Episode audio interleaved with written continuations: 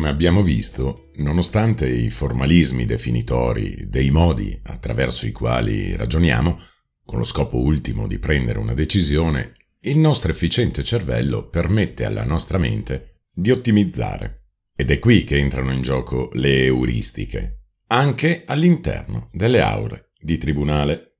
Analizzeremo dunque ora i principali bias cognitivi che conseguono alla nostra capacità di trovare scorciatoie nel prendere decisioni. Cominciamo dunque con l'ancoraggio. Ancoraggio è un termine usato in psicologia per descrivere la comune tendenza umana a fare troppo affidamento, ovvero ancorarsi, su un numero, un tratto o un'informazione quando si prendono decisioni. A causa di questa euristica, gli individui raggiungono le proprie valutazioni partendo da un punto di riferimento implicito e aggiustando man mano la propria decisione.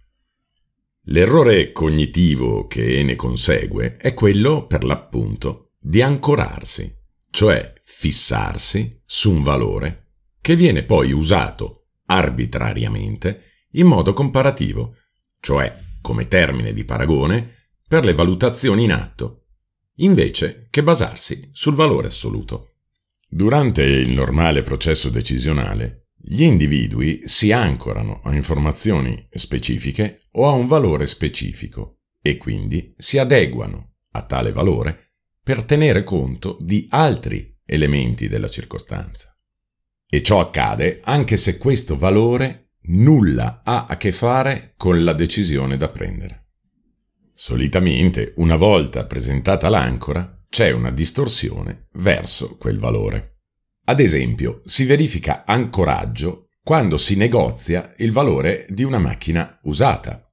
Il primo prezzo offerto imposta il valore standard per la negoziazione, nonostante il reale valore della macchina sia differente. Una dimostrazione dell'effetto di ancoraggio è stata realizzata da Kahneman e Tversky nel 1974. Nell'esperimento proposto è stato chiesto ai soggetti intervistati di individuare la percentuale dei paesi africani nelle Nazioni Unite, determinata facendo girare precedentemente una ruota della fortuna ed estraendo a sorte un numero compreso tra 0 e 100. Dall'analisi delle risposte date risultava che i soggetti erano stati influenzati dal numero casuale estratto dalla ruota, in quanto risultava essere per loro un punto di riferimento. Ad esempio, le stime mediane della percentuale dei paesi africani nelle Nazioni Unite per i gruppi che avevano ricevuto 10 e 65 come punti di partenza risultavano essere, rispettivamente, del 25% e del 45%, confermando il fatto che gli individui erano stati influenzati dal numero estratto casualmente. Chiaramente il problema di determinare la percentuale di paesi appartenenti alle Nazioni Unite ha un impatto sulla cultura generale dei soggetti coinvolti, ma non dovrebbe creare particolari effetti sulla libertà di ciascuno, si spera. Cosa accadrebbe però nel caso in cui un valore, un significato, un concetto, anche privi di alcun senso logico, in relazione alla vicenda legale tra due soggetti, dovesse fungere da ancora? Avvocati, giudici, consulenti tecnici, giurati, verrebbero influenzati da ciò? Beh, anticipo i risultati. Sì, nella maggior parte dei casi. Altro eh, particolare pregiudizio cognitivo è l'incorniciamento o formulazione. Con incorniciamento, in inglese framing, si intende un pregiudizio cognitivo che ci porta a decidere tra diverse opzioni in base al modo in cui ci vengono presentate le loro conseguenze, positive o negative. L'idea è che le scelte dipendono in parte dalla maniera in cui i problemi vengono presentati. Si tratta della tendenza a guardare le cose da un solo punto di vista, frame, appunto, focalizzando l'attenzione su un unico aspetto del problema, escludendo gli altri elementi che, al contrario, sarebbe necessario considerare per decidere con piena consapevolezza. Ciò che ne consegue è che non analizziamo la situazione in modo obiettivo, ma diamo maggior peso ad alcuni fattori in base al modo in cui sono esposti, dando luogo ad un bias dovuto al contesto. In ultima analisi, il punto di vista che adottiamo incide profondamente sulle nostre decisioni finali. Se, ad esempio, ci concentriamo sui rischi di perdita, preferiamo soluzioni caute, che non comportino elementi di novità e che, anzi, mantengano il più possibile lo status quo. E ciò vale anche se le opzioni di scelta sono esattamente le medesime, come nel caso seguente. In caso di frame negativo, ad esempio, la maggior parte delle persone preferisce un guadagno certo di 100 ad una probabilità del 50% di vincerne 200, ma preferisce una probabilità del 50% di perdere 200 ad una perdita sicura di 100. Gli ormai conosciuti Kahneman e Tversky nel 1981 svilupparono un esperimento per valutare la portata dell'effetto incorniciamento. A due gruppi di soggetti è stato presentato lo stesso problema, il problema della malattia asiatica, in due differenti contesti. Ai partecipanti è stato presentato il seguente scenario. Immagini che gli Stati Uniti si stiano preparando per l'epidemia di un'insolita malattia asiatica che si prevede ucciderà 600 persone. Vengono proposti due programmi alternativi per fronteggiare la malattia. Supponga che la stima scientifica esatta delle conseguenze dei programmi sia la seguente.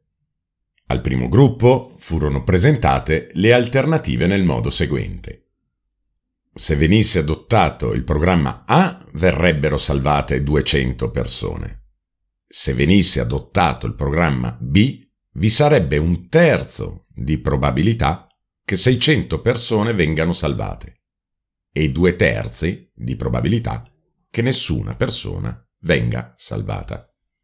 Il 72% dei partecipanti in questo esperimento ha preferito il programma A al programma B, poiché la scelta preferita è quella di avversione al rischio. Certamente la possibilità di salvare 200 vite è più attrattiva della possibilità rischiosa di un valore atteso uguale, come una possibilità su tre di salvare 600 vite. Al secondo gruppo è stata fornita una diversa formulazione dei due programmi, e cioè se il programma C venisse adottato, morirebbero 400 persone. Se il programma D venisse attuato, vi sarebbe un terzo di probabilità che nessuno muoia e due terzi di possibilità che 600 persone muoiano. Nel secondo problema, il 78% delle persone ha preferito il programma D al programma C. La scelta preferita è di propensione al rischio. Infatti, la morte certa di 400 persone è meno accettabile rispetto a due possibilità su tre che 600 persone muoiano. In ultima analisi, le persone preferiscono le opzioni con esito certo quando tali opzioni sono descritte in termini positivi, mentre preferiscono le opzioni con esito incerto, e cioè rischiose, quando le stesse sono formulate in termini negativi. Come si evince da questo esperimento, l'effetto incorniciamento o framing effect dimostra che, indipendentemente dai reali benefici di una decisione, quando un esito relativo ad una scelta viene formulato in termini di perdite, i partecipanti tendono a prendere decisioni di ricerca del rischio. Al contrario, quando un esito viene formulato in termini di vincite, essi tendono a scegliere opzioni sicure con un'alta probabilità. Per quanto attiene alla nostra analisi, anche gli operatori del diritto, come vedremo più avanti, non sono immuni da questo effetto in compiti cognitivi che riguardano decisioni legali e decisioni giudiziali. Altra distorsione cognitiva è la distorsione del senno del poi, ovvero la prevedibilità a posteriori, quello che in inglese viene chiamato hindsight bias e descrive la tendenza a sopravvalutare la prevedibilità di un evento passato. La frase lo sapevo ne è eh, l'esempio emblematico, in quanto un evento diviene maggiormente prevedibile dopo che questo è conosciuto rispetto a quanto lo stesso evento non lo fosse prima di essere noto. Gli aspetti che conducono a questo bias sono principalmente tre la distorsione della memoria, le convinzioni sull'oggettiva prevedibilità riguardo gli eventi e le convinzioni soggettive in merito alle proprie capacità di prevedere gli eventi. Mentre riteniamo difficile predire l'esito di una situazione futura, la stessa situazione a posteriori ci sembra molto più scontata. Di fatto è la tendenza delle persone a credere erroneamente di aver saputo prevedere un evento correttamente una volta che l'evento è ormai noto. Mentre nella comune esperienza capita di rado di dover valutare la prevedibilità di un evento passato, nel caso delle stime giudiziali tale valutazione è decisamente la consuetudine. Questa distorsione cognitiva trova origine principalmente da input cognitivi input metacognitivi e input motivazionali. Per quanto attiene al, alla prima origine, le persone richiamano selettivamente informazioni coerenti con ciò che ora sanno essere vero e si impegnano a dare significato alla propria conoscenza. Per quanto attiene invece agli input metacognitivi, la facilità con cui un evento passato viene compreso può essere erroneamente attribuita alla sua presunta probabilità precedente. Per quanto attiene invece agli input motivazionali, le persone hanno bisogno di vedere il mondo come ordinato e prevedibile e di evitare di essere incolpati per i problemi.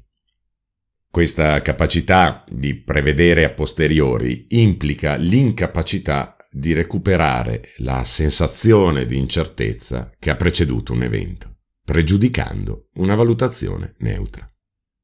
Questa distorsione è stata ampiamente rilevata nelle più diverse situazioni, senza sostanziali differenze di genere o età, quali ad esempio contenziosi lavorativi, diagnosi mediche, scelte manageriali, decisioni contabili, costituzione di start-up, competizioni sportive, politiche pubbliche e strategie politiche. Si pensi al fatto che nei sistemi giuridici moderni la responsabilità viene giudicata alla luce di ciò che un individuo avrebbe potuto comprendere al momento del fatto che ha causato l'evento.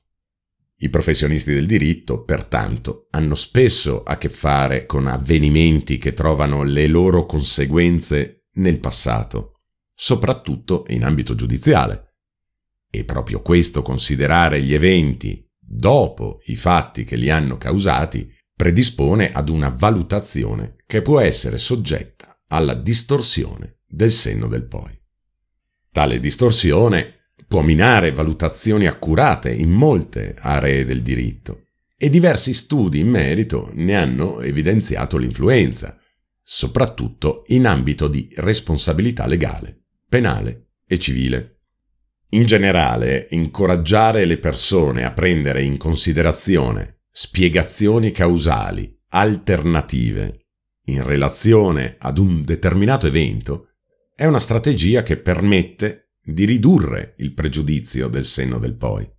L'esperienza in un determinato dominio di competenze decisionali potrebbe essere d'aiuto, sempre che ciò non si rifletta in una overconfidence in merito alla materia oggetto di decisione, che potrebbe portare nuovamente ad un'ingiustificata certezza sulle proprie previsioni.